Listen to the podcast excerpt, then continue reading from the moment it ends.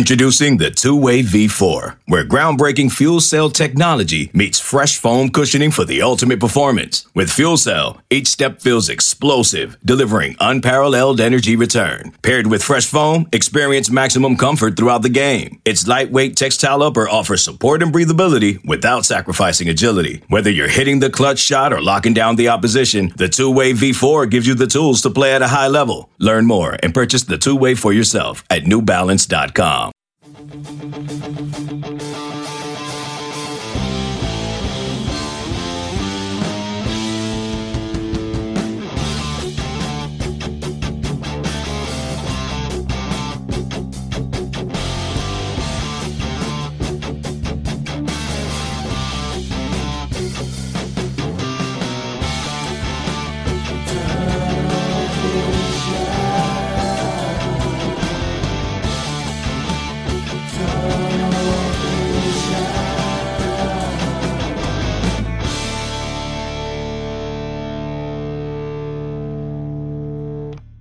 everybody, and welcome to another edition of Tunnel Vision, a show brought to you by USCFootball.com.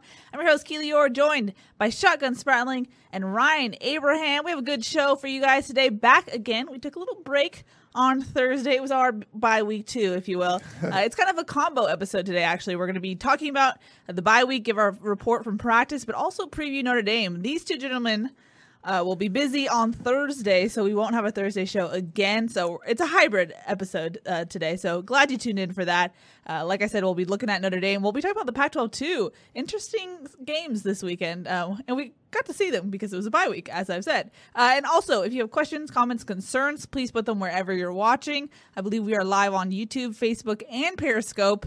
And you can tweet at us, hashtag Tunnel Vision. I'll put it on the screen. You can also call us. We have a call in the queue right now already. So Wow. thank you for that. Uh, 512 tunnel We will talk to you. Hey, and this is the week to do it. We uh, we love hearing your questions and your comments. And, and since there's a bye week, we have more to talk about, more questions to answer. So uh, definitely do that. But guys, where do you want to start? There's a lot to discuss tonight. Yeah, well, first off, this is a great time. We have until the end of tomorrow to get our best deal of the year. If for the two months, basically the rest of the season, VIP access on USCFootball.com. That's where this all comes from. I know some of you guys just only watch on YouTube or Facebook or Periscope or whatever, but USCFootball.com is a website. Tons of inside information, lots of articles going up all the time. All of us writing, putting up videos, putting up photos, insider stuff on the Peristyle, which is our premium message board. Make sure you check it out. Two months of access to it for a buck. So For a buck, people. for just a dollar. So and here's the thing. Even I can afford it's that. stupid. Yeah. True.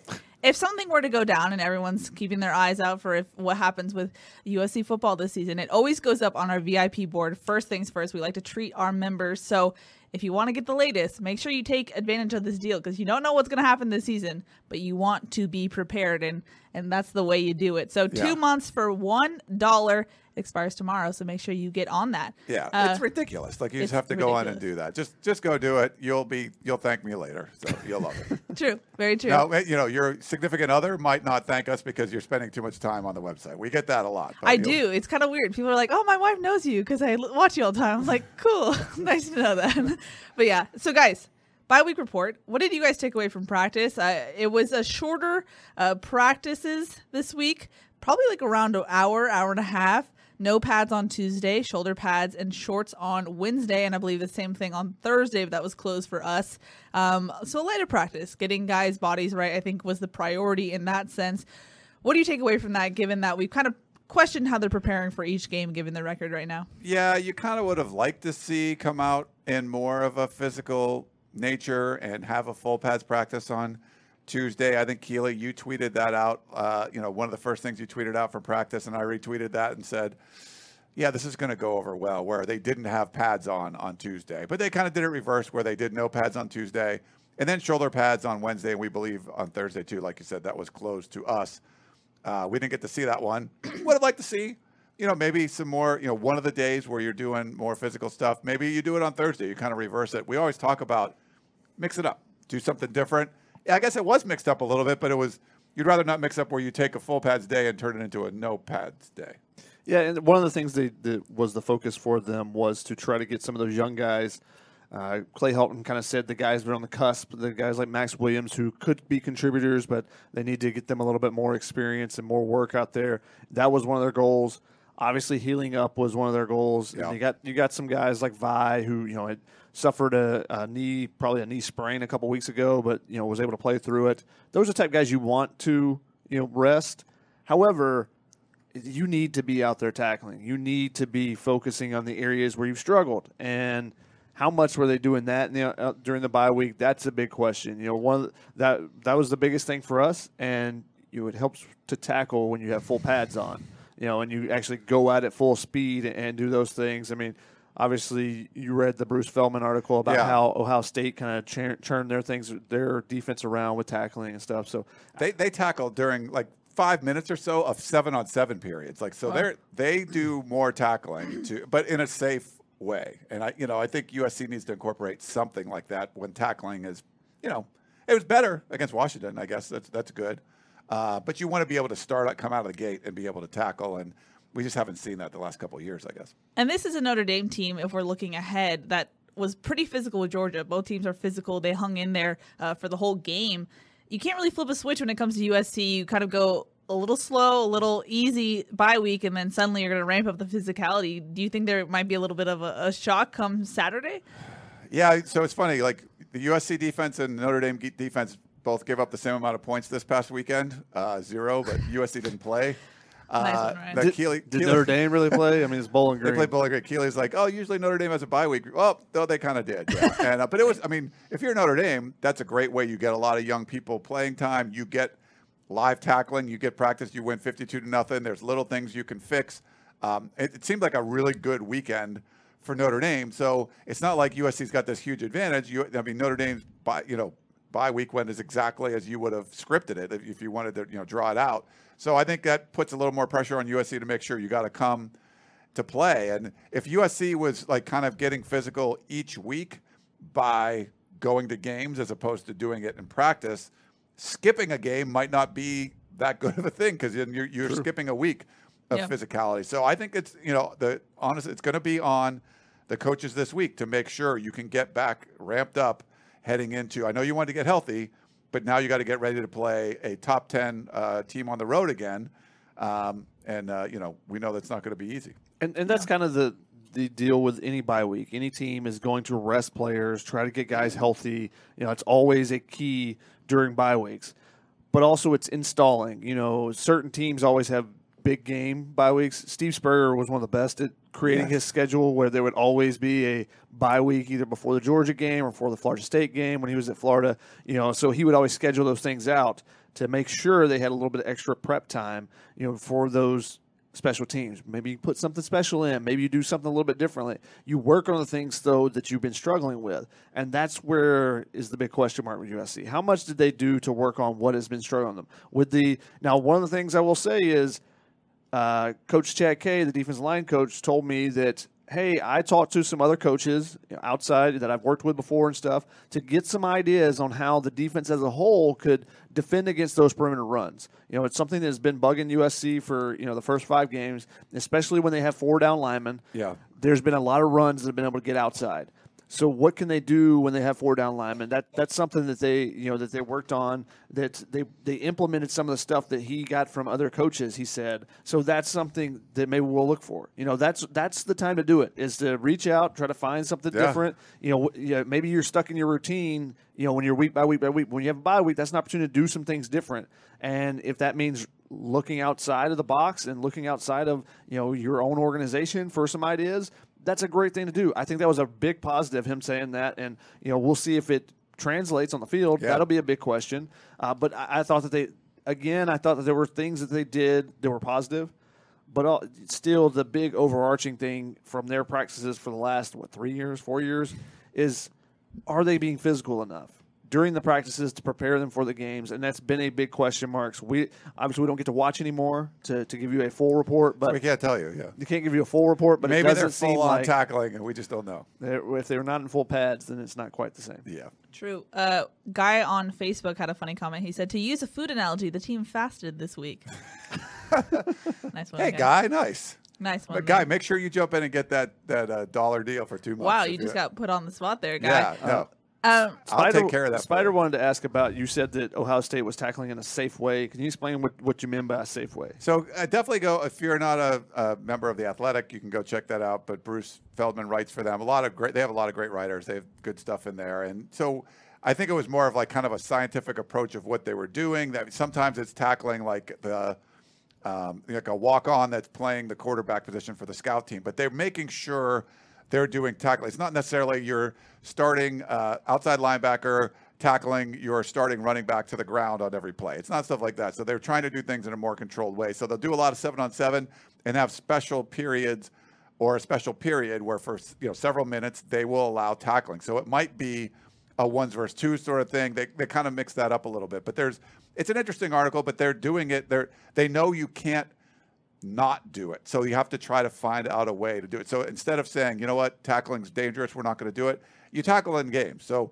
they needed to do something, and I thought their approach is interesting. Now, everyone, there's a lot of different approaches. I think Clemson has a similar approach to USC, where they don't do a lot of that, uh, at least from what I've read. I haven't, you know, checked them out, but you know, we know places like Georgia and Alabama and Ohio State. They're doing a lot of physical physical work in practice, and sometimes you get hurt. You know, no, uh, Alabama lost their starting, I think it was a middle linebacker, Dylan Moses. yeah, so in the beginning of the season, but I, I you, obviously that pays dividends where you see how physical they are in games. But Ohio State had a different approach, and uh, it's it seemed to work really well. They've improved improved a lot of their numbers.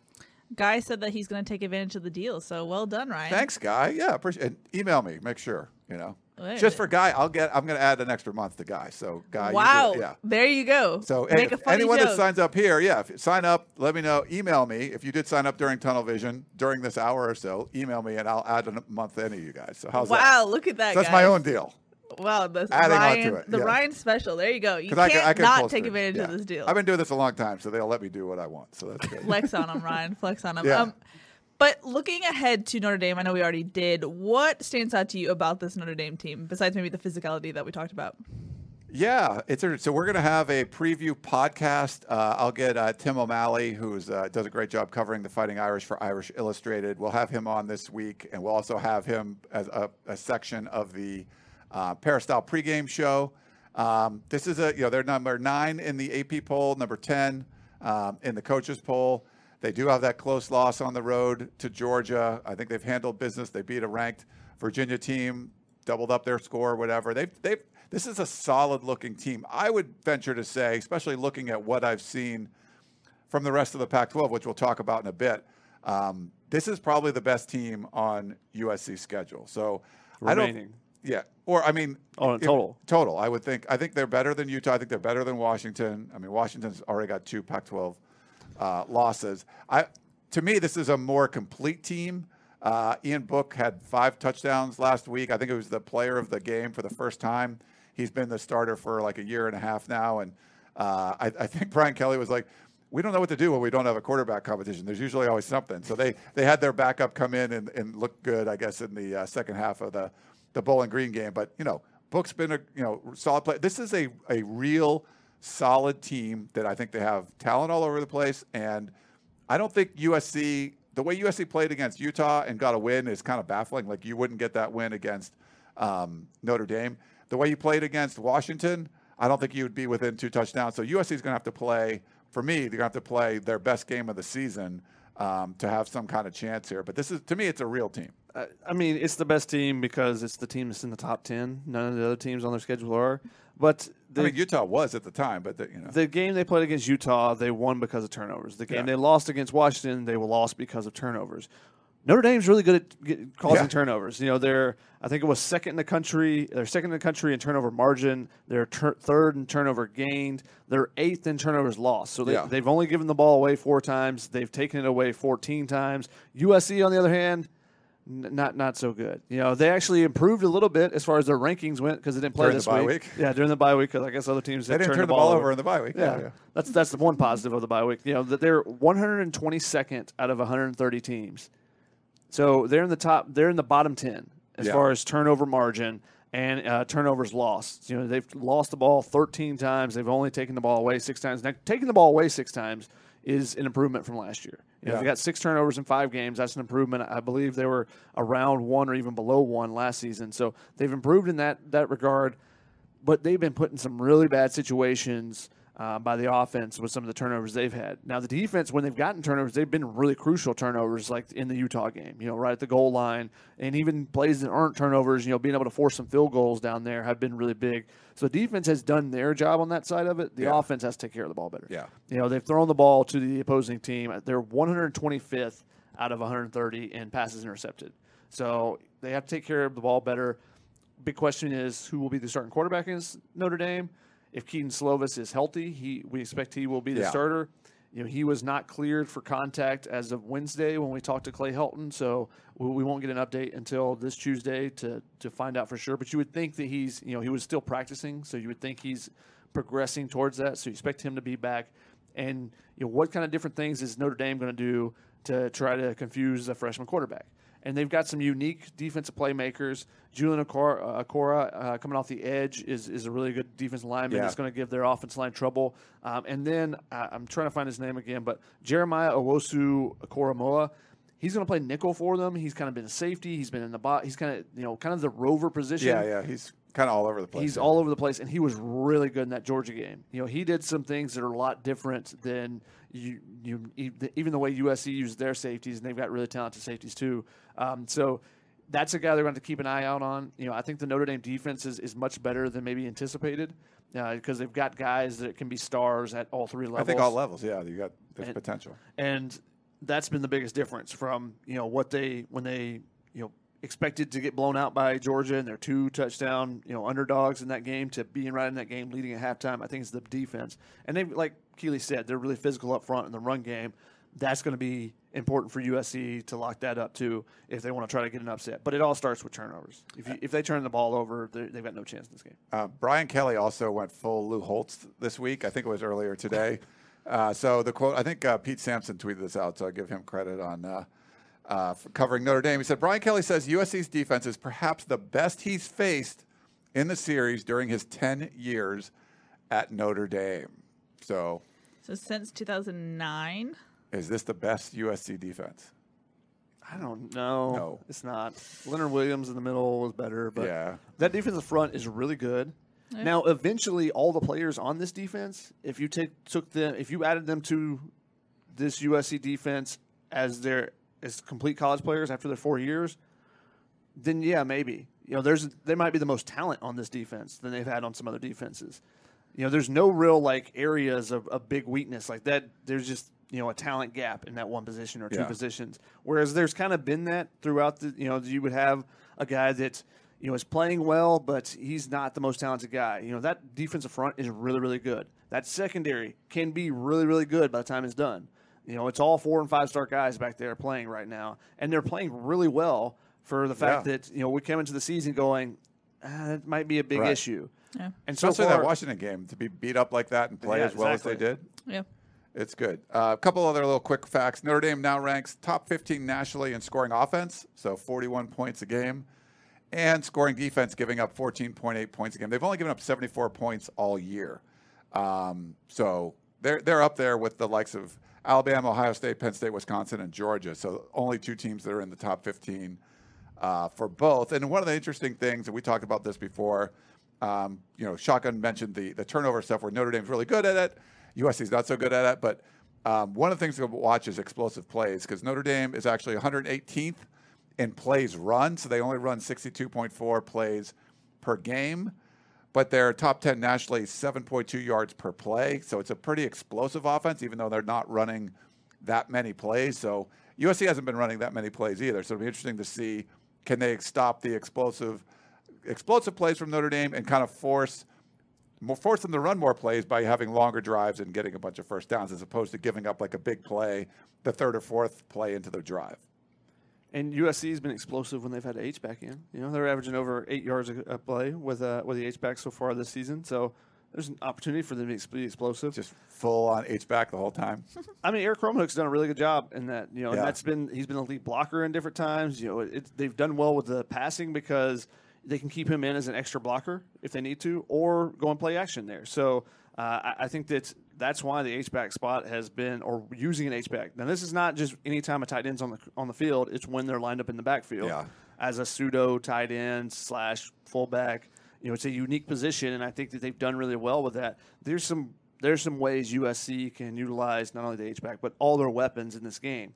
One of the things, though, to keep an eye on is Notre Dame's defense has been really good at making adjustments.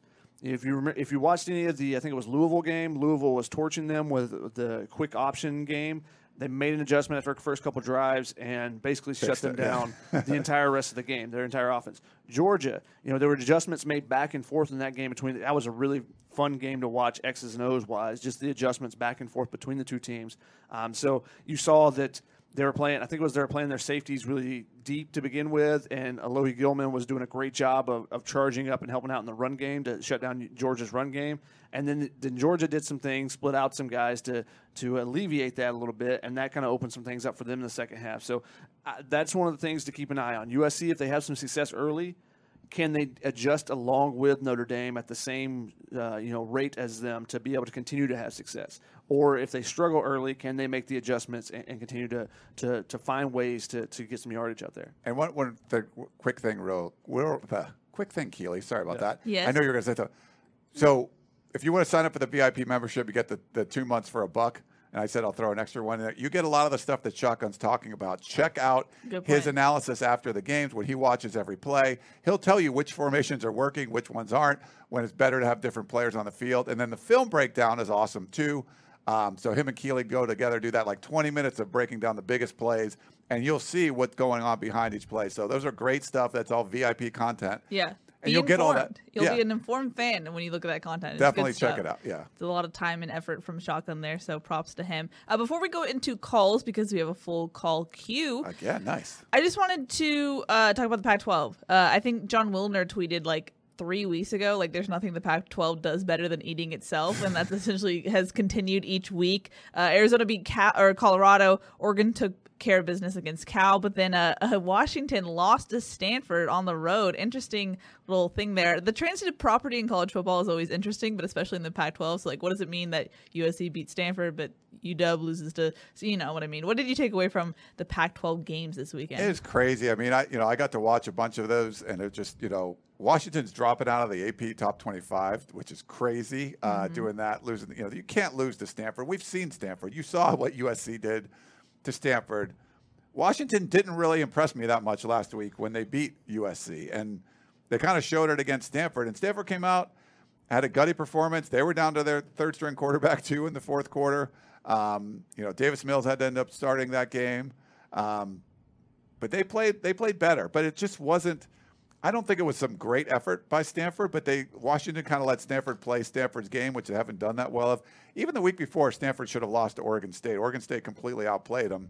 And uh, then Oregon State goes into the Rose Bowl and absolutely decimates UCLA, which is insane. It's like, what does that say about Washington State? It's just, it's Yeah. crazy. Like, who's good? It doesn't look like anybody's good. You have Oregon's number 13, Utah's number 15, and ASU's number 18. Arizona might be better than all of them. They're four and one. They lost to, to Hawaii, but they, they have a good win over Texas Tech. Cal has maybe the best win on the road at Ole Miss.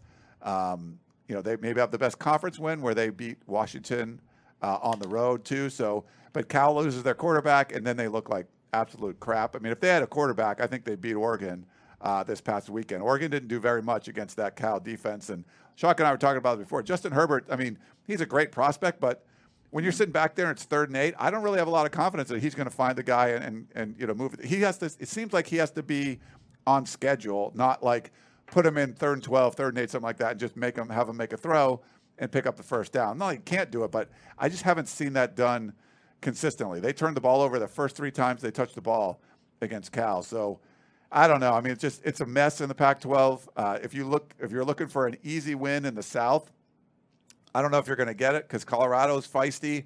Um, they're, there's they're playing without Laviska right now. yeah, and they're still scoring points. You know, uh, ASU's good. Uh, they got a good win against Michigan State. Um, Arizona's good, like I said. Like there's there's no one that you can you can overlook except maybe UCLA, but we saw them, you know, come back from 32 down in the second half against Washington State. So I, I mean, who knows in the Pac-12? One of the biggest things about the big Pac-12 right now is the injuries at quarterback. You know, Tons. They're I think it's at least half the teams. I I think it's uh, you know two thirds of the teams or you know three fourths of the teams. It's it's ridiculous how many teams have dealt with a quarterback injury, and the teams you mentioned that are at the top, Oregon has not, Arizona State has not, and uh, Utah has not. Those Yeah. are the three teams that have have sustained without one. Now Washington should be much better. I don't know why. Yeah. I didn't get to watch as much of the Stanford game. It was on in the background, but um, you know they should be much better. I really like Jacob Eason, and maybe they're not protecting him well enough to give him the time. He's a guy again that you know if he gets off schedule, he's not as good either. Same thing as Herbert.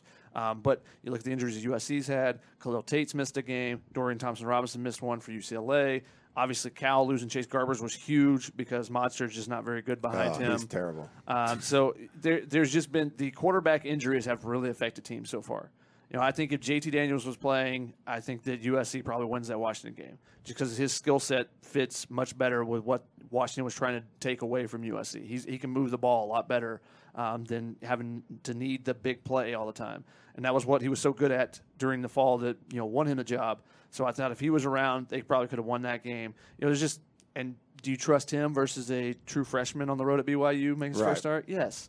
Um, so the, the injuries have really affected the Pac-12 South in particular, but the, the conference overall. You, you don't necessarily see, you know, as Tua Tagovailoa has not gone down. You know, the guys that that are the big names around, Jalen Hurts is still perfectly fine. Like if those guys go down, you might see something a lot different from some of those big time teams. And I Yeah. think that's had a big impact on the Pac-12. Not that they're on the same level as any of those Right. teams, but when you lose your starting quarterback, it is a big thing to deal with in college football. Yeah, you're already behind in the race, and then you just lost a wheel or two. It's like you you you it's not like you were way out ahead and you lost a wheel and now you're losing. Like you were already behind, and then you know. You hit the banana peel Yeah, on Mario the, Kart. yeah, the chances of the Pac-12 making the playoff this year are pretty slim right now. Very true. Alrighty, let's go to calls. Let's Thanks to to 'em. everyone who's been waiting in the queue. Let's go to our first caller. Hello, you are live on Tunnel Vision. Hey, how you guys doing, man? Really enjoy the show. Thank you. Thanks. Hey, so I was looking at some stats, and it only went back to 2003, but it's been 17 years. Um, there's only been two years where USC averaged fewer points per game. Um, 09 peaked last year, and then obviously last year, uh, the first year without Sam. And USC in the red zone under uh, Clay Helton is only 78% in the red zone. I feel like it's kind of hard to do because they've had some pretty good field goal kickers. So I guess my question is, how much do they work on red zone stuff? Um, you guys talked about turnovers earlier. It seems like this year a lot of red zone turnovers have plagued the team. Um, so just red zone stuff, man. It, it seems like it's been a big issue with the offense this year. What do you guys think? Yeah. I agree with you. Uh, good stats there, and uh, that's something they work on. I mean, that's like regular periods. They do red zone stuff quite a bit. so Even it's not days, like they, would devote days. Like Clay Helton would be like, "We worked on red zone all day today." So It's not, but it's not like they're just not producing in the red zone, uh, or you know, it's, it's not like they're they're just getting the they're not getting any yards in there. It's the turnovers they're killing it. Yeah. Because if all those turnovers came on the 21 yard line, their red zone numbers would look fine. But they're getting down in the red zone and then turning over, which is the worst place to turn the ball over, obviously. Um, but that has been the biggest issue. And part of it is you have two very inexperienced quarterbacks that have thrown three interceptions in two games, multiple ones at the goal line. So that is, is having a big impact on that. That's also impacting the points per game too. I don't. I'm not as concerned about it. It's only halfway through the season. There's some worse defenses coming up that may boost that you know yards uh, or points per game number back up. You take the Utah. I mean, you take the Washington game. Like it dropped theirs. I think six points or something, five or six points. So that's how th- quickly things can change, especially before you even get to the halfway point of the season. Whereas if you go up against you know Colorado and you have a shootout, or you go to against Arizona and you put 35, 40 points up, suddenly those numbers are boosted back up. Yeah. So I'm not really concerned about that. The bigger issue is just the turnovers in the red zone and what it's doing, maybe even to the confidence of the team. You know, because the thing is, when you get to the red zone, everything shrinks up. You don't have that deep threat to kind of opening up those me- intermediate routes or anything like that. Everything's compacted, and that's when your decision making has to be better. You have to be smarter. You have to be quicker with your decision makings, and that's when you see even more times when you see young quarterbacks struggle. Yep. Alrighty, thanks for the call. We love an informed caller. Thanks for the stats too. Yeah. Fun stuff there. Uh, let's go to our next caller. Hello, you are live on Tunnel Vision. Uh, yes. Okay. So you're following an informed caller with an uninformed caller. So two questions. One, worries. the point spread came out at 10.5, which seems a little generous. But the real question I want to ask is, having been at the No- Notre, Notre, Notre Dame game two years ago, the fan base there is intense compared to like Utah and Rude from Washington or Wazoo. So the question is, which quarterback do you feel is mature enough to handle the crazy fighting Irish fans? And they are crazy. Every seat is filled, and they're a force to be reckoned with. Think before you go, uh, what's your name and where are you're calling from? Uh, it's Pete, and it's from Laguna Beach. And I just got to say, I was ordering a pizza right when you put me through, and the cost of a pizza is so much more expensive than the cost of following you guys, especially the special you have going on now. so I say everybody should do it, and if it doesn't work out for them, I'll refund them. Wow, Pete, thanks. Well very, done. Very cool. Thanks for the call. Pete, you sound very uh, feminine there. Oh, I muted her, Oh, okay. him. Um, so yeah, the point spread came out. I think ten. I think it's eleven now. The last I saw. Um, Pete thinks it's a little generous. I don't know. Uh, USC's not great at covering spreads. They did a couple times early on. Uh, you, you lose on the road by 14 to Washington. I, if you're gonna, you know, no transit property, but you think it would probably be a little bit worse. Um, yeah, but that's interesting points, But I don't know if you guys have any thoughts on it. I mean, it's a lot of points. You know, It's a rivalry game. You know, th- those are always make the point spreads more difficult to kind of judge, just because everyone's fired up. You know, especially this is a unique rivalry where you have to travel halfway across the country. But USC's playing on the road, so I can see why the point spread is as big as, as it is. But the thing that always makes you pause before you would bet USC or bet against USC, I would think, is just there's so much talent still yeah, on the roster. They could come out and play well. You just don't know. you know, even when you have a quarterback go down, Matt Fink comes in and throws three touchdowns and 351 yards. Like th- those type things happen because USC still has talent. Yeah. Now, can they put that talent in the right place? Can they can they help them create uh, you know create the best opportunities for them? That's that's the big question, and that's something that we've you know has been a big question mark with this coaching staff overall. Yeah, and as far as the quarterback stuff goes, you mentioned some great environments like Utah, amazing environment there. Washington just saw that recently. Even Washington State, it's a pretty fun place to uh, you know little stadium and stuff. I mean, there's some cool places. Obviously, Notre Dame. None of those places have the history, the tradition, uh, all that stuff kind of going into it. That's such a big rivalry. They they really get into this game where the bands are and all the kind of stuff. So it's it's really fun. I think you're probably better off with Kedon Slovis as the quarterback than Matt Fink if he's if he's healthy. I think mostly just because the coaches have confidence in him. I think either guy could go in there and do well, but you know, it's very similar as far as their experience goes. It's not like one. You know, Matt Fink's been around the program more, but as far as you know, games played, uh, you know, time under center or behind center, I guess you could say in this case because they're never under center. Uh, it's about the same, but I, I think the coaches have more confidence in in Slovis at this point, and that's probably where they'll go if he's healthy. They both have about the same amount of experience. Yeah. So Yeah. They both started a game on the road. They both struggled on the road. You know, it could be either one of them. You know, it's just whoever's the most talented and you think can give you your offense the best opportunity to move. I think more than the atmosphere itself. Alrighty, thank you for the call. Let's go to our next caller in the queue who's been waiting for a while. Thank you for that. You are live on Tunnel Vision. Hello. Hey guys, it's uh, Richard from Utah, and my question is: so a couple days ago, I don't know if you guys read about it, but Mark May had made a statement about Urban Meyer, and he believes with absolute certainty that he's going to be USC's next uh, head coach. I think because of him not going to ESPN, which is closer to where he lives or closer to Ohio, and flew out to Fox, and the fact that he's like there in LA and he's kind of waiting around for, uh, I guess, for the dumpster fire to be put out here in LA. And I just want to know your your guys' thoughts behind that on Urban Meyer. Yeah, thanks for that. Um, yeah, I think it was on some podcast or something. I, I mean, Mark May, to my knowledge, isn't really doing much in college football anymore. It's not someone I would trust as far as that goes. I think it's more of a hunch than anything. Um, the landscape in college football has changed. Fox wasn't as big of a player when Urban Meyer was doing this before, and now they are. Uh, they've gone after some bigger, newer names. So I, I'm not saying, you know, I don't know if he had an offer from ESPN, but I, Fox wouldn't have gone after him then. They did now. Um, so it's a unique opportunity for him to be like a main studio analyst. I don't think he would have been able to do that at ESPN. So I, I think that's a lot reading into this. I'm not saying, you know, I think he'd be the, the home run hire, but I wouldn't like put a lot of stock into what Mark May's saying. I think it's a was a much better opportunity from Fox than it was ESPN. Um, he probably would have been in the spot where Jim Mora is.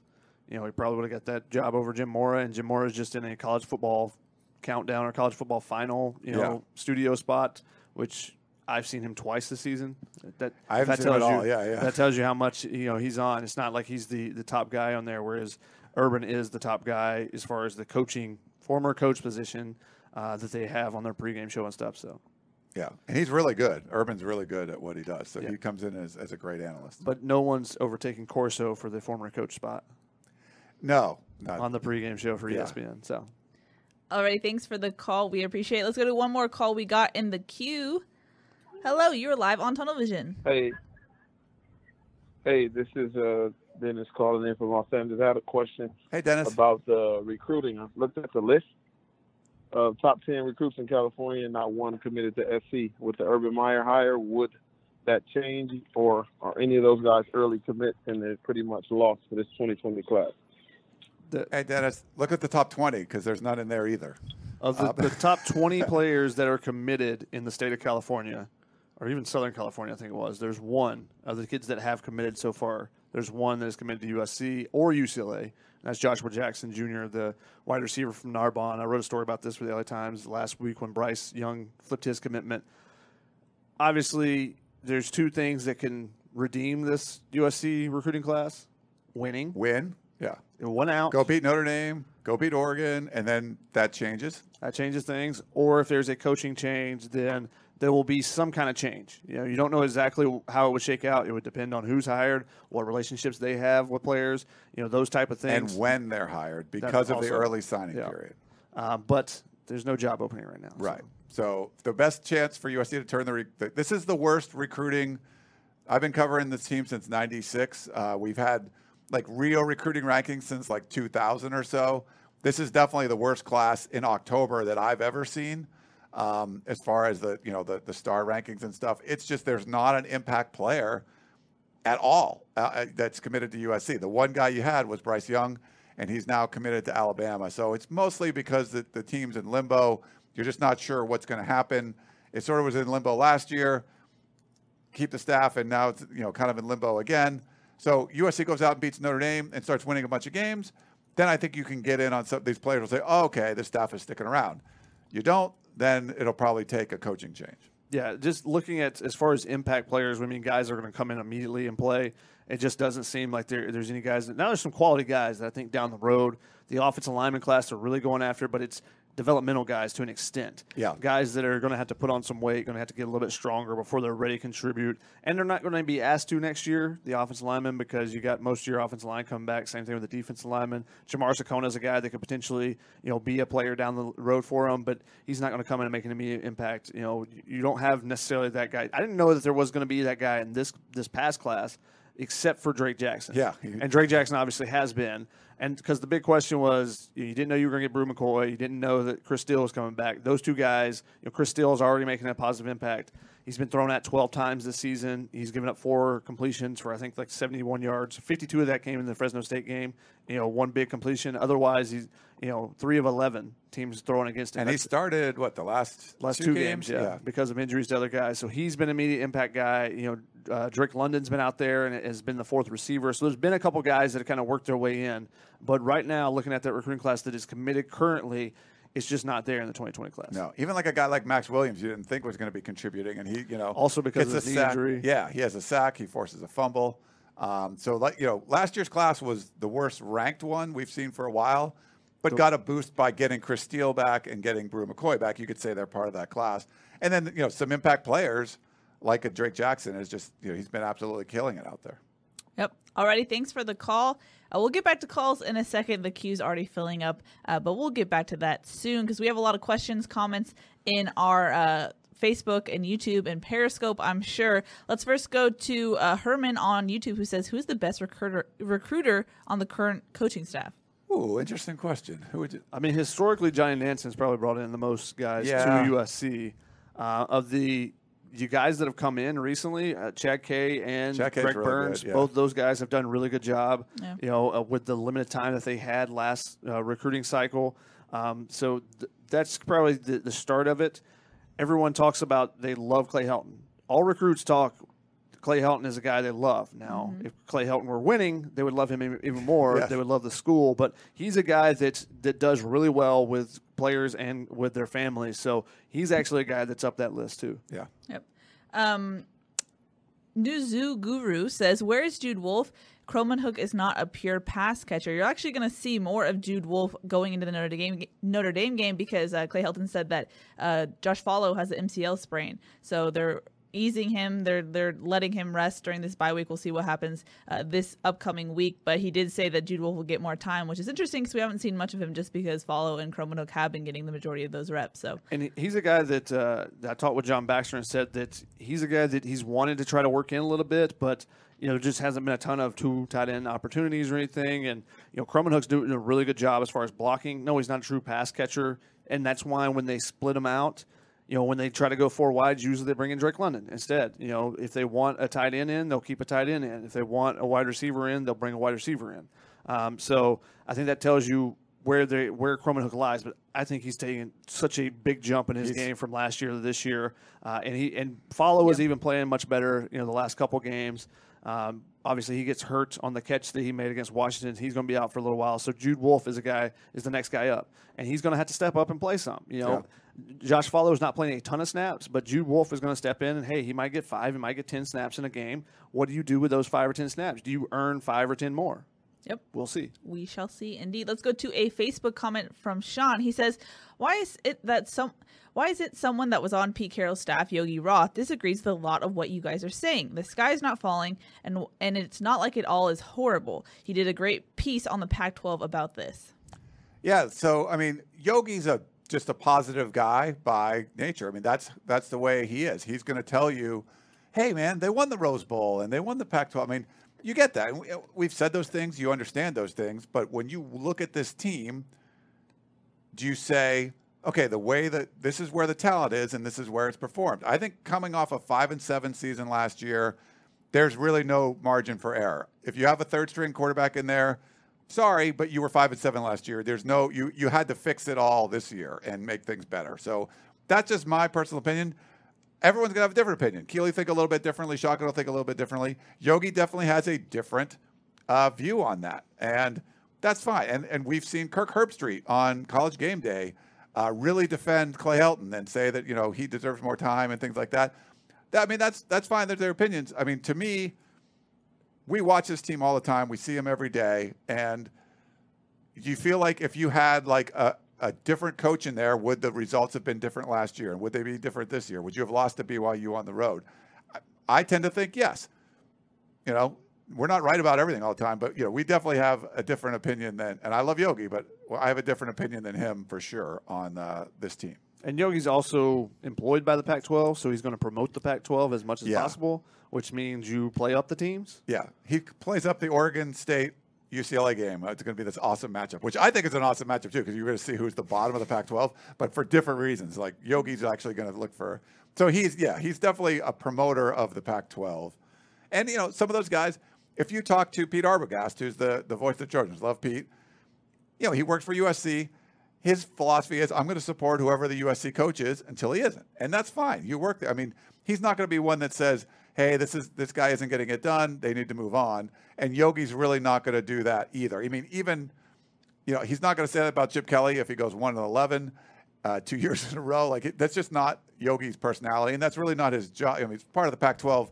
They're trying to talk up how a Pac-12 team can make the playoff, which is really a long shot. But those are the kind of things that they're they're saying. They really want to pump up the Pac-12, and you want to say positive things, and so that's probably why some of the opinions are a little bit different. Yep, makes sense. Uh, Dennis on YouTube says, "I have a question. Why do they throw slants to Pittman on the goal line instead of lobbing it up for him to catch?" I mean, it's a good question. You know, Yeah. the, he's a big body. He's good at going up and getting the jump balls. However, they've had success with the slants too. You know, you had Tyler Vaughn's open on the play where they threw it to Drake London. That was a slant that they, they could have had a touchdown on. The first touchdown for Michael Pittman in, in the BYU game was a slant. Yeah. There was also a, a pass. One of the, I think the one that was taken away, I believe, was a slant as way uh, as well when there was a penalty against Stanford uh, for Pittman. So he's such a dynamic receiver that the DBs have to be aware of that fade pass. You know, they have to be concerned about it. And they've thrown the fade to him a couple times. The touchdown, the second touchdown against BYU was a fade pass. You know, the almost touchdown against Stanford, I think it was, where, or Stanford or Utah, where he caught the ball, his, his foot was out of bounds. That was also, you know, a fade pass. He's a dynamic receiver, and when guys are really good at jump balls, you know what that opens up? The slant pass. Yeah. Because you're playing that outside shoulder, you don't want him to get outside of you and have that leverage. Now you can open up the inside. They just got to do a better job, the quarterbacks do, of reading the short. You got to read short to long on those situations. If you're break, throwing an in breaking route right there, you got to read the guy in front first. You Right. can't read the back end guy and say, well, he's open because that guy's playing behind him. No, you got to read the front Yeah. guy first before you ever get to the second one. Yeah, sometimes he's playing behind him, but then that linebacker or safety or nickel or whatever cuts in front. We've seen that happen a few times this year already. Yep. Let's go to a Facebook question specifically for you, Ryan. It's from Blaze. He says, What's your opinion on Graham Harrell's offense so far? Is USC scoring more points than last season? Blaze, yeah, I think I think twenty nine points something. It's like up about three points a game. And Chuckin pointed out that you know you take away the Washington game that was up in the thirties. Uh, it's definitely not as good as I expected it to be. I expected it to be ten points better. Um, now, getting JT Daniels hurt in the very first game probably doesn't help. Uh, but like I said, at this point, when you have the kind of receiver talent USC has, uh, there's great wide, you know, there's great running backs. Um, I, I think there's a lot of talent on this offense. It's better. It's better than last year, but there's been some. I mean, there's definitely been some deficiencies, and you know, part of it is with the, the quarterbacks getting hurt and having different guys start. There have been a lot of turnovers. Um, I think it's you know, there's a lot I think put on Graham Harrell's shoulders to put in there, but you can argue like Jimmy Lake really just outdueled him up there and kind of had you know had a, one step ahead of what Graham was doing. They moved things around. Definitely check out Shotgun's film study. You can kind of see the number of guys that Washington was putting in the box and where USC was taking advantage of it, and then where sometimes they could have and didn't. Um, so I think it's a lot. I mean, Graham Harrell's been going from like the small school where they did really good things to really on a much bigger stage, and everything's magnified because of the five and seven last year that he didn't Yeah. have anything to do with. Yeah. So I think all of that's kind of part of it. It's not as good as I thought it would be, uh, but I think it's better than than what you saw last year. Yep. Sports Talk with Troy said we have three really good running backs. If we trust them more, it will open up our passing game, which is absolutely correct. Yes. Especially if a team's going to play, you know, with five men in the box like Washington did a lot of. You know, run it, run it, run it, and then you saw, and this is something we pointed out in the film study that when you start running the ball and you get some chunk gains, you know, you get a 60 yard run, that changes things a lot. Yes. But you get a couple of 10 or 12 yard runs, suddenly those safeties start peaking. And you start looking, and the touchdown pass to Michael Pittman was a play action fake where the safety's eyes were inside. He's looking at the quarterback the entire time. And then when he turns to get his eyes back, he probably had the thought to go through his head, oh crap. Right. I'm in trouble because Michael Pittman was right on him. By the time he turns around, you know, to run with him, he already had beat him by a There's couple no way, steps. yeah. So that's what happens when you run the ball first, and that's something that the offense has to do. They have to run the ball consistently early in the game, and it can open up the pass. You can. It works the other way too. You hit on a couple deep balls. Safeties have to play deeper. It opens up some run run gaps. It's it's a give and take always.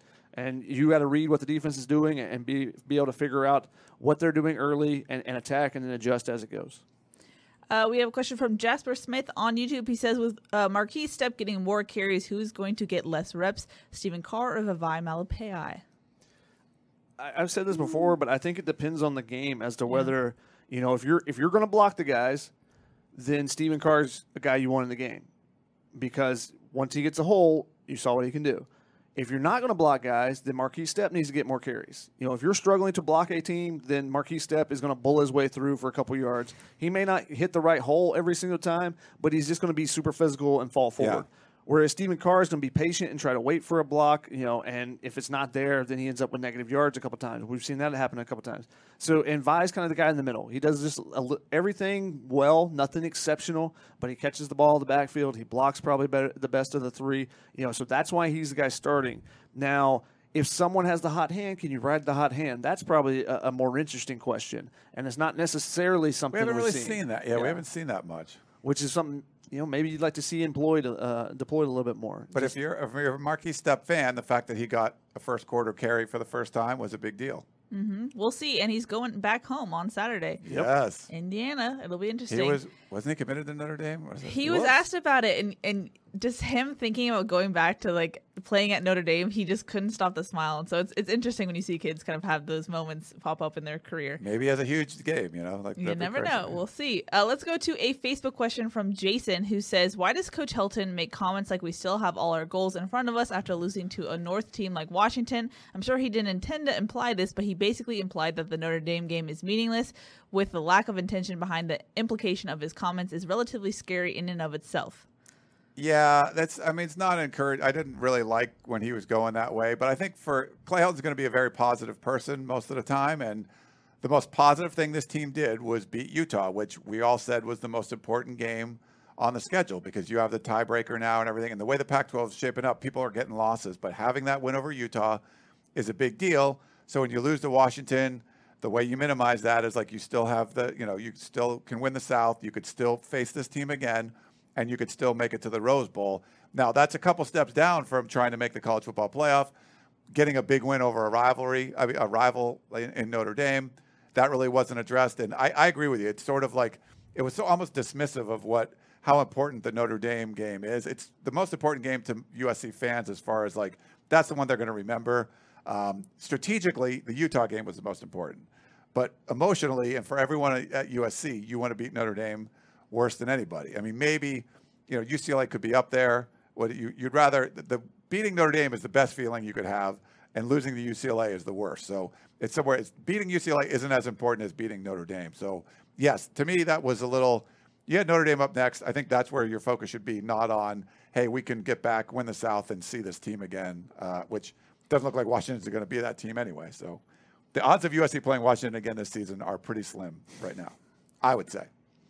What's interesting is going through the comments, a lot of people are wondering about both Arizona schools. A lot of people think that USC is going to lose to both Arizona schools, and I don't know why they're talking about it right now. I mean, Arizona is coming up, but it's I just mean, interesting. People Were are they looking both ahead. four and one right now? Is that right? I mean, it's I uh, believe so. yeah. I mean, they're like legit wins, um, playing better.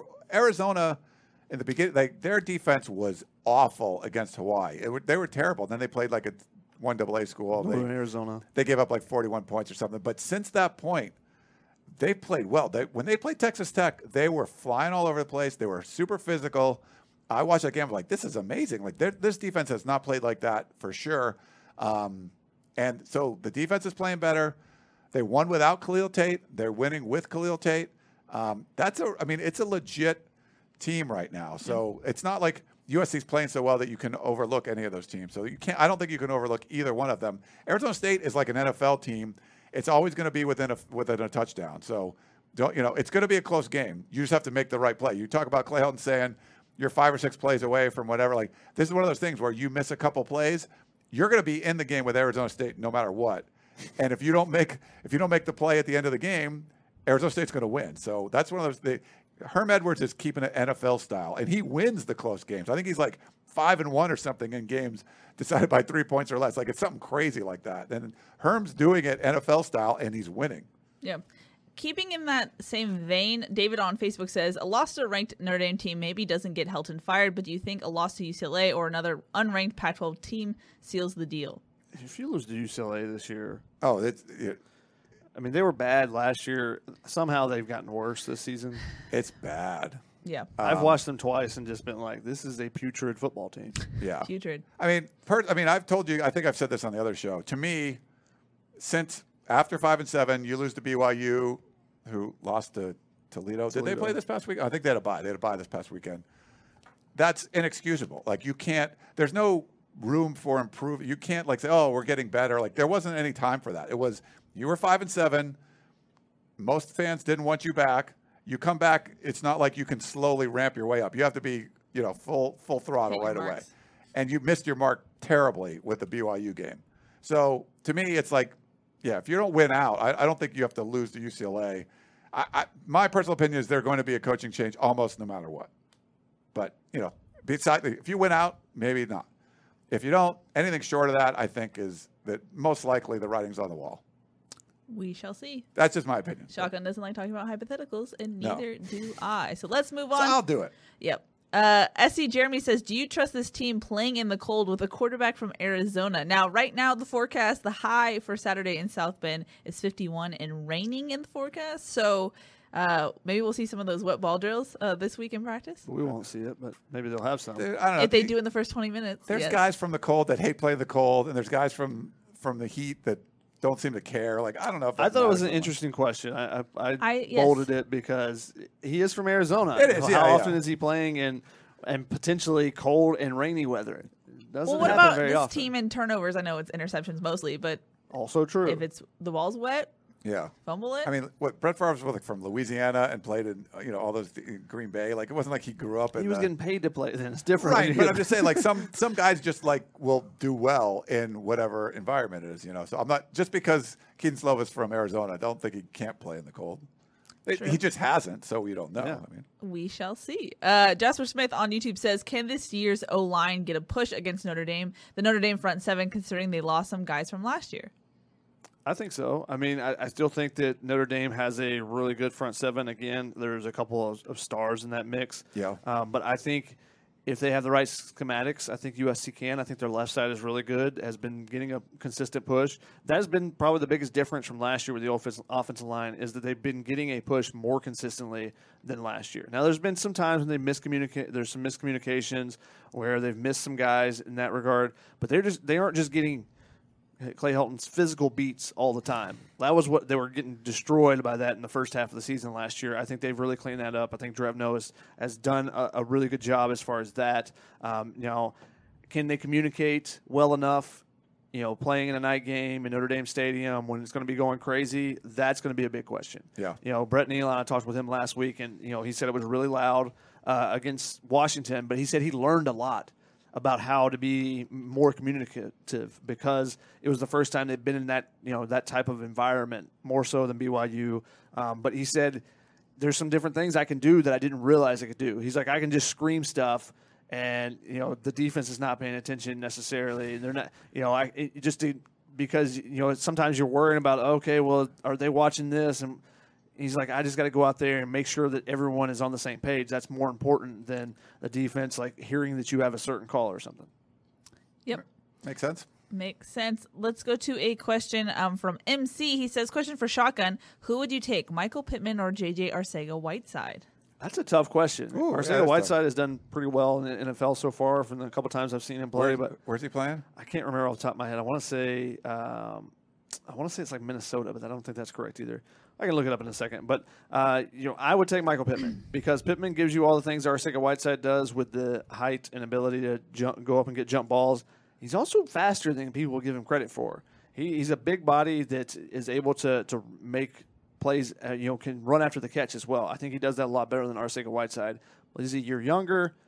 I'm taking. I'm taking. Uh, I'm to stay loyal to the team covering and say that Michael Pittman Jr. is a guy I would take over Arcega Whiteside. All right. Well, there you go. Mateo on YouTube says, "Have we ran any two back sets with those talented running backs? You would think we'd at least use one as a decoy or force them to cover two backs." You should check out Shotgun's uh, analysis after the game. The, uh, So I'm actually doing a instead of uh, you know I usually I do like an eight, seven or eight things you may have missed from the previous game.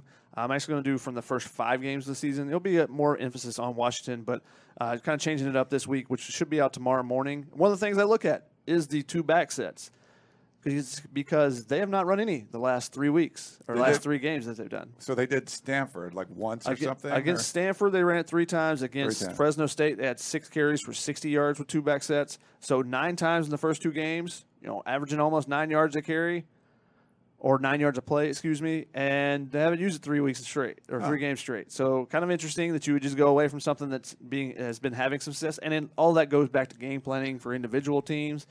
But it seems like something you would throw in there. I, you know, I keep an eye uh, on an eye on that for the future and see if they actually go back to that because you know, do you want Stepp and Carr in the game? Do you want Vi and Carr or Vi and Stepp in the game at the same time? There can be some interesting matchups, and you know those guys are unique enough that if you put them in the game, it causes defense to look at them in two different ways. Who do you think would be Stepp and Carr, or Stepp? I think it's Stepp would be involved because it's Notre Dame too. He's going back home. I, Are you I- predicting a two back set right now? I think I think for Trevino's bold predictions, he needs to put in there. I'll add mine that they'll use at least I'm going to say at least four two back sets. Wow. and Stephen Carr will be, I mean, uh, Markese Stepp will be involved in all of them. How about that? All of them. Yeah. Wow. I mean, the thing Bold is, like, you can prediction. use him uh, if it's a standard shotgun two back set. You can use him as a lead blocker. You know, you can use just you can send a guy out in the, into a, a pass route and leave him in the block, or leave one of the guys. There's some different things you can do with that.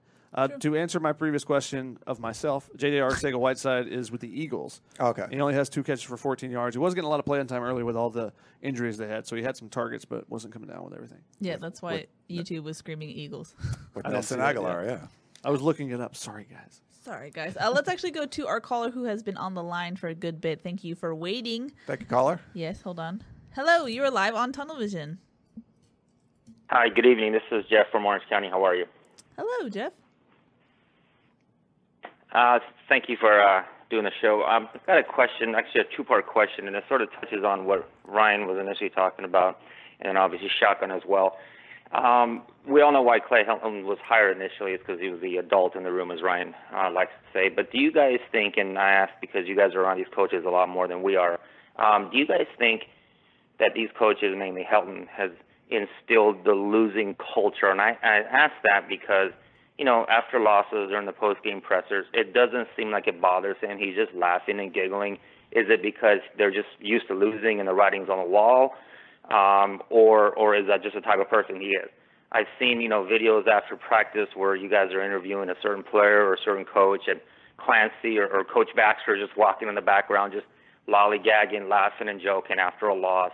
And more and more, I see when when they when you guys interview the players, first thing they say is, "Well, we just got to go back, look at the film, and correct our mistakes." Uh, and the second part of my question is, um, when you hear teams talking about each other, you know, they'll say when they're interviewing, they'll say, well, they're they're well coached, um, they're a good team, they're this. All you hear about USC is they're talented.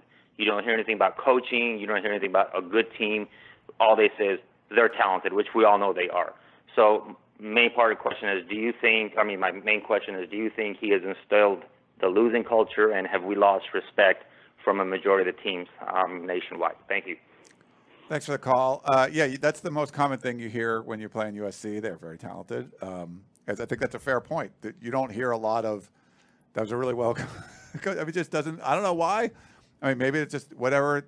I mean, that's that you're talking about opponents saying that, but we've always heard the talent part. We've never heard, or hardly ever heard the coaching part, uh, at least in the last decade or so. I don't think they're, inst- you know, instilling some kind of losing culture. Uh, I, I think that some of the things that Clay Helton says after a loss don't necessarily sit well with a lot of the fans, and you know, and those of us in the media too. We've questioned some of the things, the way it's run, but I don't think he's trying to install some kind of losing culture. I just- don't think he's laughing or giggling or any of those things that were said. Like that's not how Yeah. he presents himself in those pe- pressers and whatnot.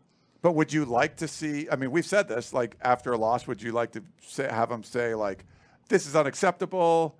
Um, we're going out. We're practicing tomorrow. Full pads. We're running goal. Whatever it is, you'd like to see him do something fired up, do something a little bit different. He has a plan, and he just kind of sticks to the plan. Like, hey, this didn't work out. We're going to go back to the plan, and we'll keep working. Maybe tweak a few things, and go forward. And I think that's some of the stuff where it's like is that going to give you your best chance to win? I, I don't necessarily agree with the philosophy, but it's not like he's trying to instill some kind of, you know, losing mentality. Yeah. I mean, if you don't, if you're not consistently winning, then that's when the you'll get questions about how good is the team, how good is the coaching when there's talent on the on the roster. You know, it, it's very you you never take a team that finishes in the top ten every year in recruiting and go, you know, they were they were really coached up to play a, above their means. No, Yeah. like no one says that about Alabama. Nobody goes, well, they were just they just Right. didn't have any talent. They just coached them up so well.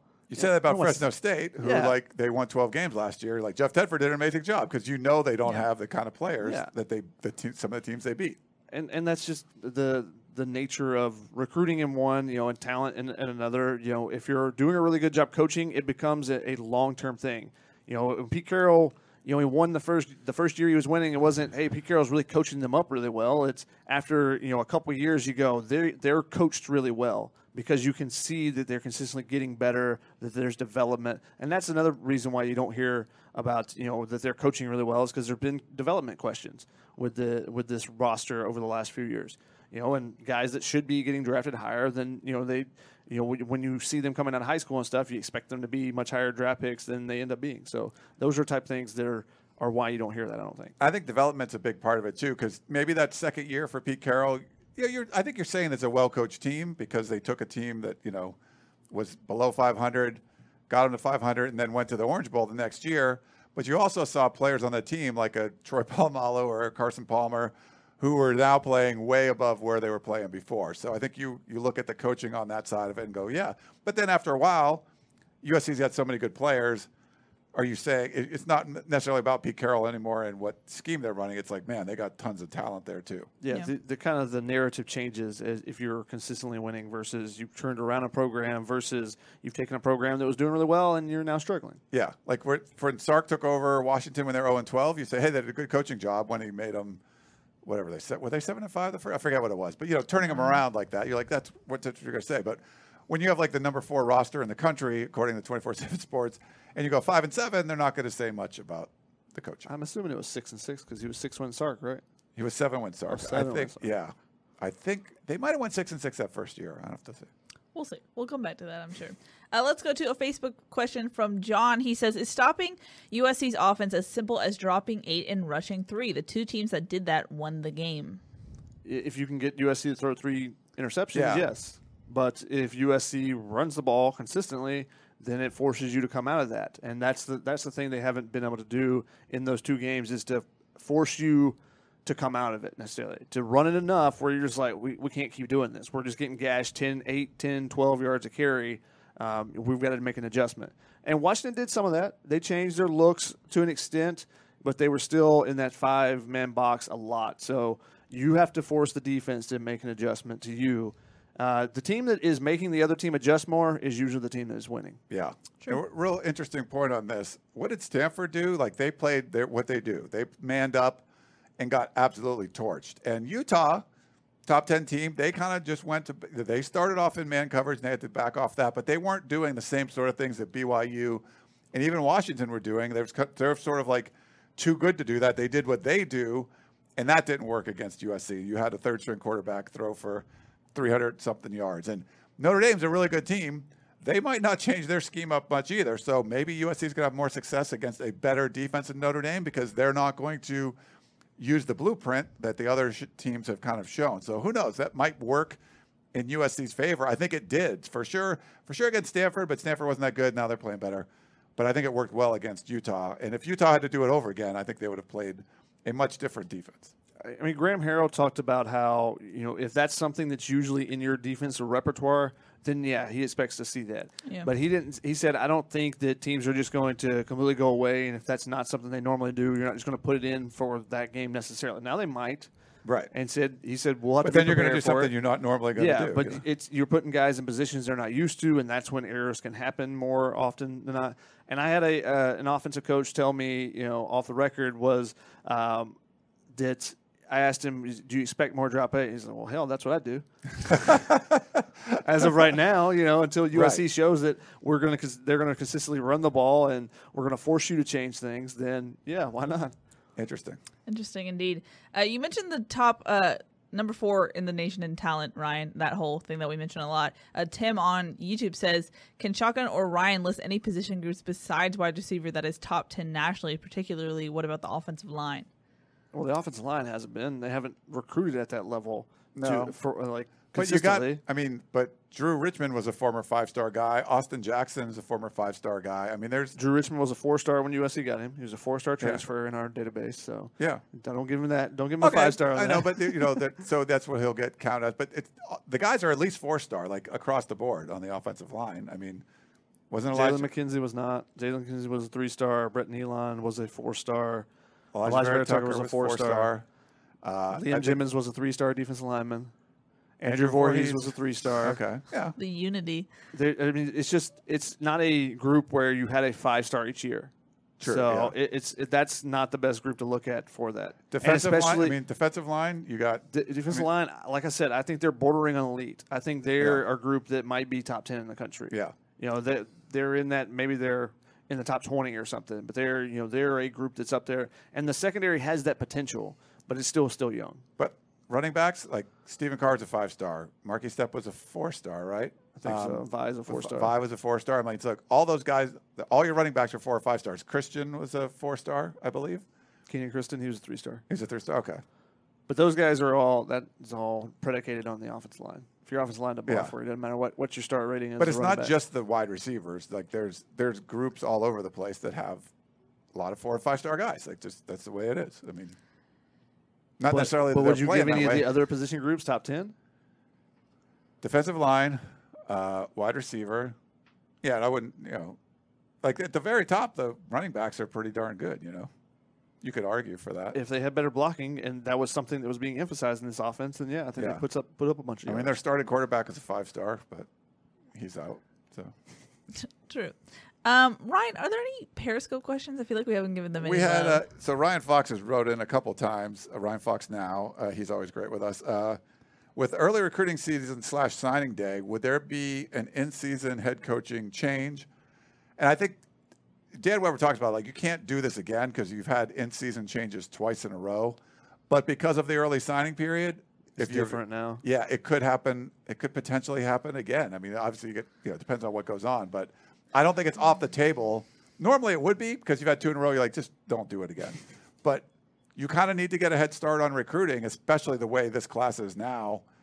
If you want to save this class, and they're not, they end up not winning a bunch of these games that are important coming up. I don't know. Then you might have to do something in season. if you were going to make a move, it would be ideal to make it earlier because the season ends. There's basically a month until signing day. If your search goes two weeks, you're giving a, co- a new coaching staff two weeks to try to wrangle in a new class. That's Yeah. not going to happen. No. not going to end very well for USC. So if there was something to be done, you would hope that it would happen earlier to help out the recruiting side Yes. of it. In regards to the Notre Dame method, uh, we had a question from Augustine on Facebook who says, "It's unbelievable that Clay did not make major changes. It is is it because the lack of experience on his part, or is he just ignorant?" I don't think there's ignorance here. I think there's, you know, changes should have been made after 2017, um, and they weren't. And then last year, there were a bunch of changes, but, you know, like we all said, probably not enough. Uh, it's sort of looking that way now. Like you probably needed to make a few more uh, than what you did. But I don't think it's ignorance. I think it's more about, you know, you're a, a inexperienced head coach and you want to stay in this comfort zone of what you feel comfortable with. 2017, if you, you know, a, a Brian Kelly might have said, you know what, we won the we won the conference, but we we didn't look good against Notre Dame. We didn't look good against Ohio State. We got to make a few tweaks here and make some changes. They didn't do it. They stand. They stood pat, and I think that was a mistake. But that's more. I think that's more about being an inexperienced coach who's trying to do what's familiar and comfortable, as opposed to. I don't think he's he's not ignorant. You know. Yeah. I just, I just thought it was bad to bring up Notre Dame over and over like Helton and Swann did, Yes. and then Yeah. don't say you're going to be like that and then not Not do it. Yeah. not act like that. Um, so, but Lynn Swann wanted to he championed several times this, you know, during the off season that we made 15, 15 new staff members or 15 new hires or something like that. Which was- 15 changes. Which was a complete bunk. And it was like, okay, well, you hired a new recru- recruiting in-home recruiting person, or Yeah. you had like that's not a coaching change. And the coaching change you did make were moving some guys over. You know, there weren't. You know, Joe DeForest was already on. You know, as a analyst or whatever. Keary Colbert, Tim Drevno, those are not new hires. Yeah. And so, if you want to change the culture, which is one of the things, one of his five or six things he said that needed to be changed, then you have, and you're gonna, and you're gonna say, Notre Dame has done this, then be like Notre Dame Yeah. and go go all out. That was the biggest issue I had, not whether or not they changed enough. It was that if you're going to say you're going to be like this, then be, then be like that. Yeah, if you're gonna go out on a limb and mimic, say that you're gonna mimic your rival, at least do it. you know, why not? If Yeah. not, then just say that You- we're gonna you make the essentially necessary changed changes. offensive coordinator, and that was, you know, and a couple, of, you know, a few deck chairs, and that's about it. That was the offensive coordinator was the big one. Strength and conditioning coach was a big one, but that was not by your doing. That's somebody that left. Um, but you kept your defensive coordinator, you kept special teams, and you know, and like Shotgun said, you moved some coaches around as opposed to bringing in more new faces. Yeah. But yeah, yeah. So that's you know, Uh, we have reached eight fifteen. We'll probably go into Oh. rapid fire Oh, soon. crap. Yeah, yeah. Also, we probably need to do predictions for Notre Dame already, uh, since it's Sunday and Oh, we're yeah.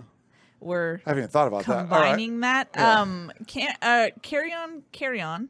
I almost said Cameron. I don't know if that's your name. Uh, he says, "Man, you guys are really going easy on Clay Helton. He's burning the program to the ground, and you were just sitting there watching." Well, our job is to watch to begin with. Yeah. Yes. We're not fixing any of this. Like this, that's not us. And I don't think we've been giving him a pass. I think we, have you know, I said, Ask inside of Heritage Hall and see. How, yeah, how they don't like regarded. what we're saying. No. The people that are watching right now are like, oh, they're they're crushing Clay again. Like so, in their the Heritage Hall people's mind, we're crushing them. In your mind, we are like building them up somehow. So Yeah. that's probably a good thing. If we're we should be in the middle there somewhere. We're, we're neutral. We're trying to be Stock objective. neutral? Neutral- It's stock neutral. We're trying to be objective about what's going on. But to me, I was very clear.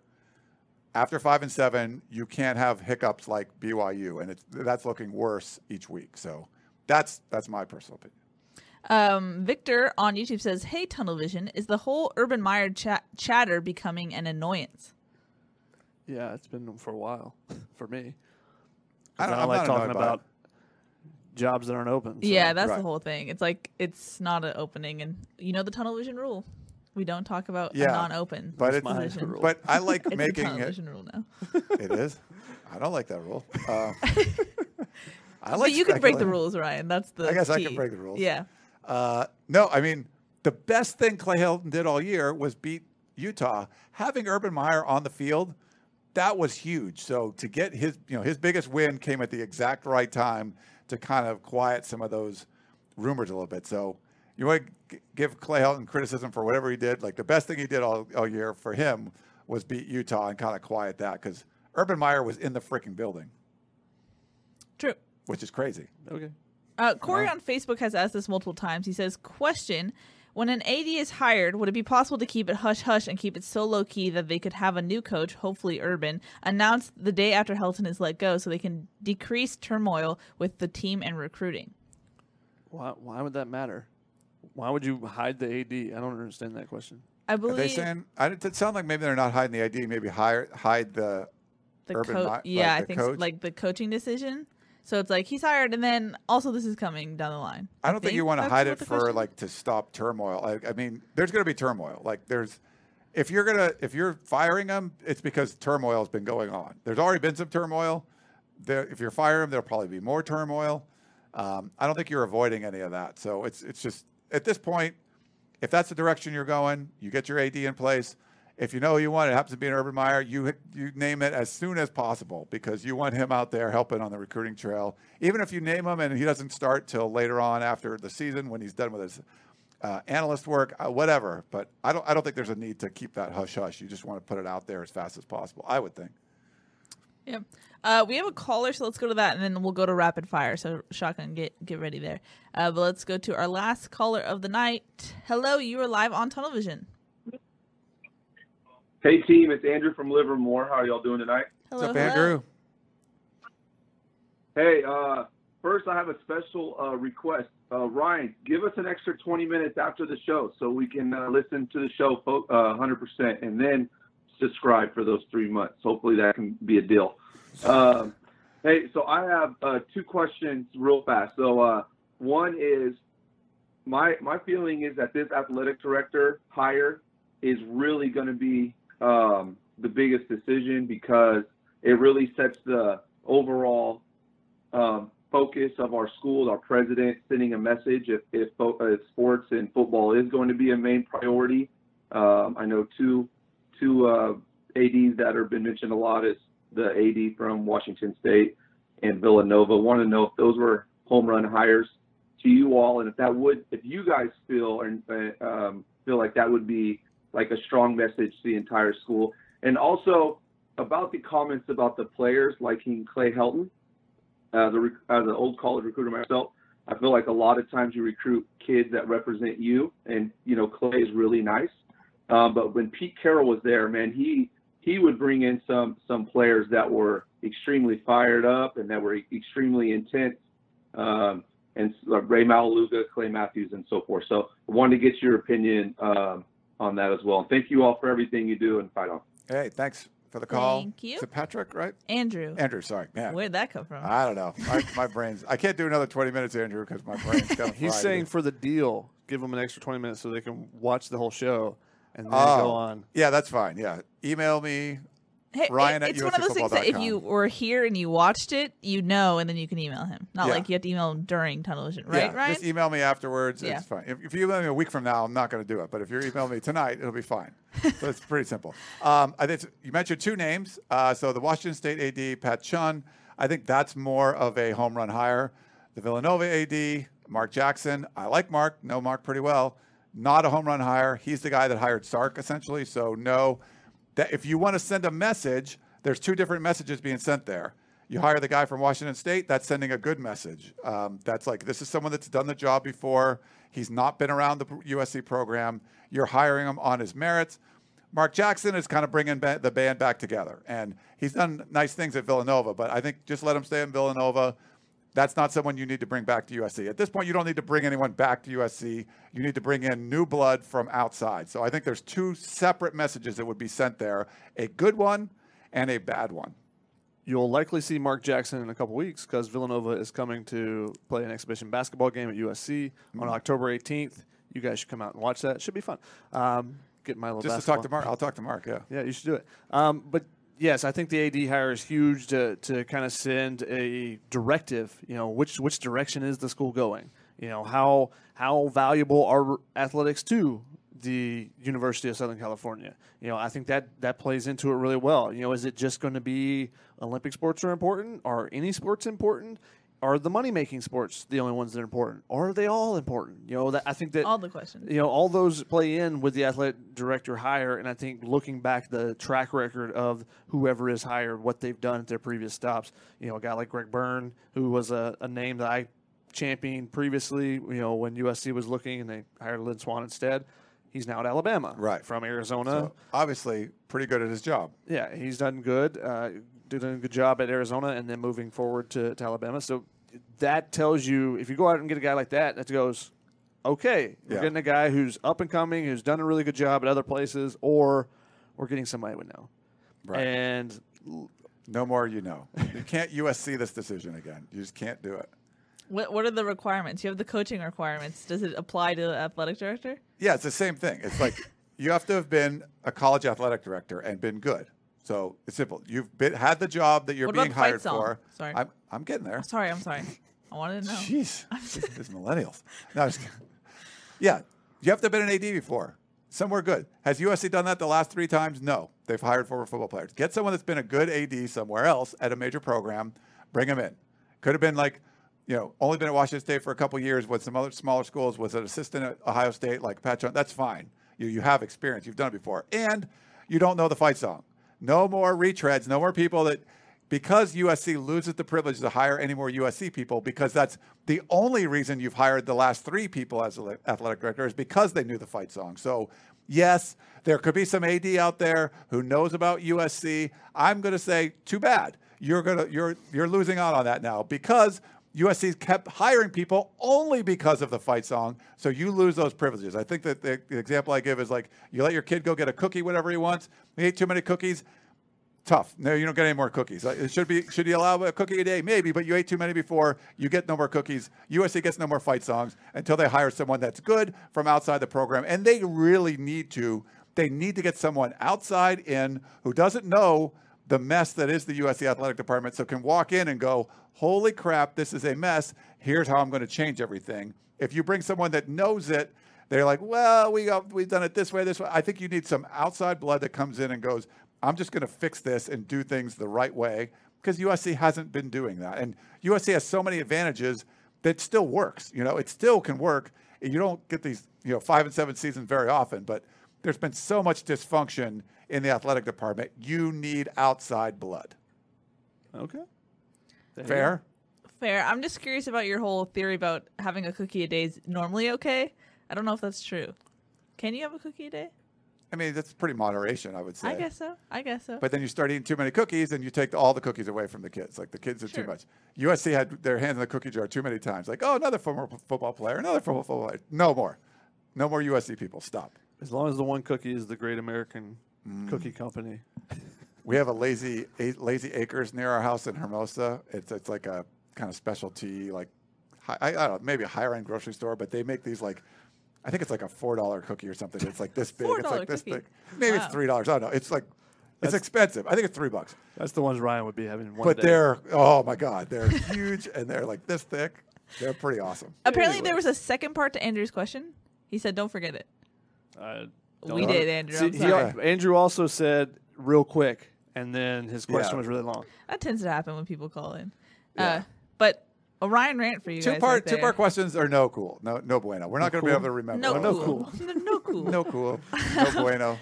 And then if you're going to say remember the second part, tell us what the second part was. Don't just say because if we didn't remember it the first time, you saying remember the second part, we're not going to remember it again. So Rant again. Rant Yeah. again. No. um, we had a question, or uh, uh, the recruits. He said the recruits.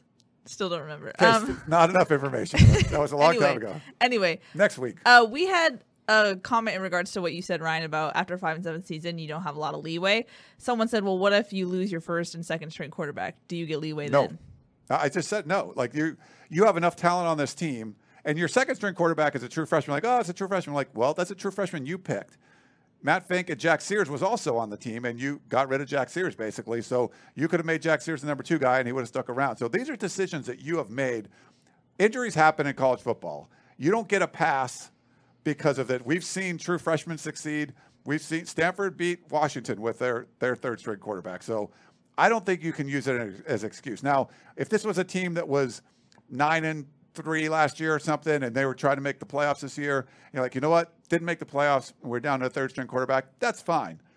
But after five and seven, you have to perform. And I'm not saying you got to beat Washington and beat Notre Dame and beat Utah. Beating Utah was a great thing, but you can't lose to BYU. So that's that's my thing. Like that's not because you're, you're that was your second string quarterback that you picked.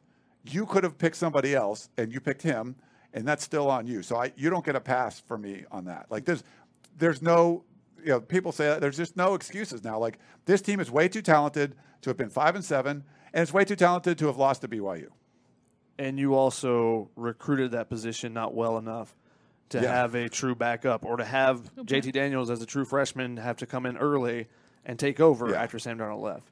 Because they went two classes in a row where they got backup choices. Matt Fink and Jack Sears were both backup choices. You know, they went cycled through guys that are starting for other programs and ended up with Matt Fink. You know, you cycled through guys and ended up with Jack Sears instead of getting your number one pick, and that was your recruitment. So, and that's not like it was the other coaches prior to that. This was this staff, so it's on them. Yeah. So Yeah, if I was any wishy washy at all, no, that is not an excuse. Uh, we have a question from a dog's life in Portland. He said, "Why did they wait so long on JT Daniels' surgery?" He actually he had swelling in his knee still, so they didn't want to rush it. Um, I talked to him after whatever the last home game, Utah, and he still hadn't had the surgery, and it was it was because there was still swelling in it, so they wanted to make sure that that was all gone, so that they could correctly operate on it. Makes sense. Um, shotgun. Are there any questions I missed? If not, let's go to score predictions. I'm sure I can come up with some, but if you No, just want to go. I go, think I got them all. Uh, Um, you did I- not get them all. well, anyway. the ones that I wanted to choose. Uh, Mm-hmm. Ryan, let's start with you. What's your score? Well, okay, spread's 11. Um, I think the turnover thing is going to be a big deal. Uh, I believe Kedon Slovis will probably start. Um, I don't have a lot of confidence that USC is going to win the turnover battle. I think USC is going to have to uh, to get this done. I think this is the, the best team USC is going to face, and they're playing pretty well right now. Uh, I think Notre Dame's going to win 35 21. The spread's 11. I was thinking 31-20, but for some reason I'm just 28-24. And I Oh. think it ends up being close for some reason. Okay. reason. Interesting. USC I, covers? I could be completely wrong, but I'm Yeah. also terrible at predictions, as I say each time. Yeah, I don't think USC covers this one, but you know we'll see. Um, my original thought was a, a part two of the 2017 game, the 49 to 14. I know. That's that's that's hard to get out of your mind. Also, I also thought 31-14 to begin with. Then I 'Cause- slowly crept the but that, that but see that USC d- team didn't have a good quarterback, right? Sam Darnold. Oh wait, they had Sam Darnold and they Whoops. lost by that many. Yeah, that's why I Whoops. don't have a whole lot of confidence right now. Okay. Yeah, I mean, just to make it sound less bad, I'll say 35-14 Notre Dame. Oh, How about that? So you're you're like I'm at least giving USC three touchdowns. What's the rate of Troy? They say like it's USC's always good for three touchdowns. It's just I I think To win, you Troy gotta get to says- four. Yeah, yeah. and uh, I don't know if USC's going to get the four. We shall Got see. to, got to not. You have to avoid the turnovers. I mean, that's just such a Yeah. big deal, and Notre Dame's been so good at that. But Notre Dame's given up 14 points a game. Um, points might be tough to come by in this one. We'll see.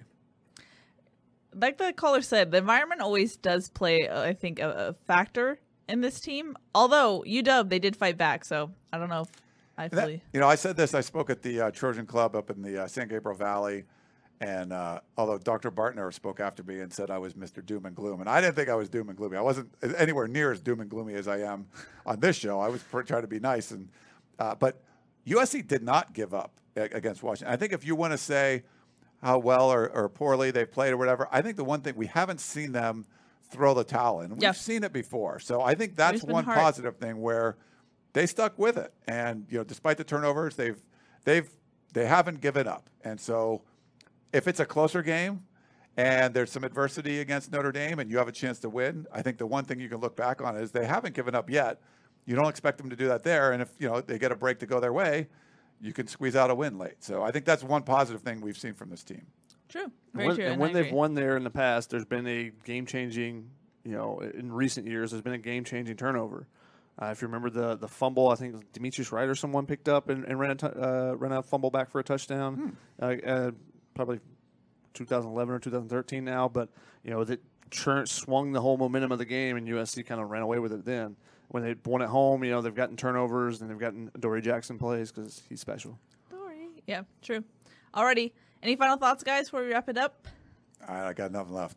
I You got plenty me some left, late but- rants. But Yeah. we're already an hour and a half in, so I'm gonna save Yeah. those. Very true. Alrighty, that's gonna wrap it up. Thanks so much for tuning in. Like I said, we will not be here for Thursday's show. Those two gentlemen over there are going to be doing other things, so can't do it this week. But we'll be back on Sunday, next Sunday, to break it all down. Uh, coming back from South Bend, all of us will be there, and we'll be back here. Uh, so it'll be a good time had by all. But that's gonna wrap it up. That's Shotgun. That's Ryan. I'm Keely. We'll see y'all next week. Bye. See ya. Old Man Winter here. If I had it my way, it would stay winter all year long. Short days, wind chill, black ice, and a good polar vortex. Oh, heaven! Wait, is it getting warm in here? Your cold snap is over, Old Man Winter. Spring has arrived. Spring. Spring is here, which means it's the perfect time to get away in the Hyundai you've always wanted. Visit the Hyundai Getaway Sales Event, where you can get great deals on all of our award-winning Hyundai models, like the tech-filled Tucson and Kona, as well as the spacious Palisade. Enjoy wherever you go with the peace of mind that comes with America's best warranty and three years or 36,000 miles of complimentary maintenance. But hurry in, these deals won't last. Add more joy to your journey at the Hyundai Getaway Sales Event. Now get 0% APR or up to 1500 bonus cash on the Hyundai Tucson. Now, during the Hyundai Getaway Sales Event. Offers end soon. Call 562 314 4603 for details.